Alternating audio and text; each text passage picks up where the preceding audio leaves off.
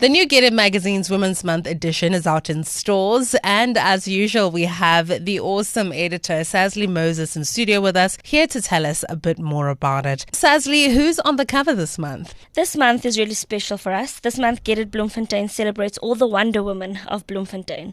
We start off with our cover personality, who is Kesa Molotsane. She shares with us her journey as an athlete and how that is going for her. That sounds like so much fun. But I know that's not the only person that you seem to have featured this month. This month, we also spoke to Jeanre du Preez on her reclaiming her throne as she just launched a business. We also then zoom in on Zita Olinger. She is a very well known videographer in Bloemfontein. Sazli, quick question. Are entries still open for the cover search? Definitely. So if you've missed any of our cover search activations at Northridge Mall, all is not lost. We will be back at Northridge Mall in hopes to find our cover star for December. So, if you believe you have what it takes, come and enter.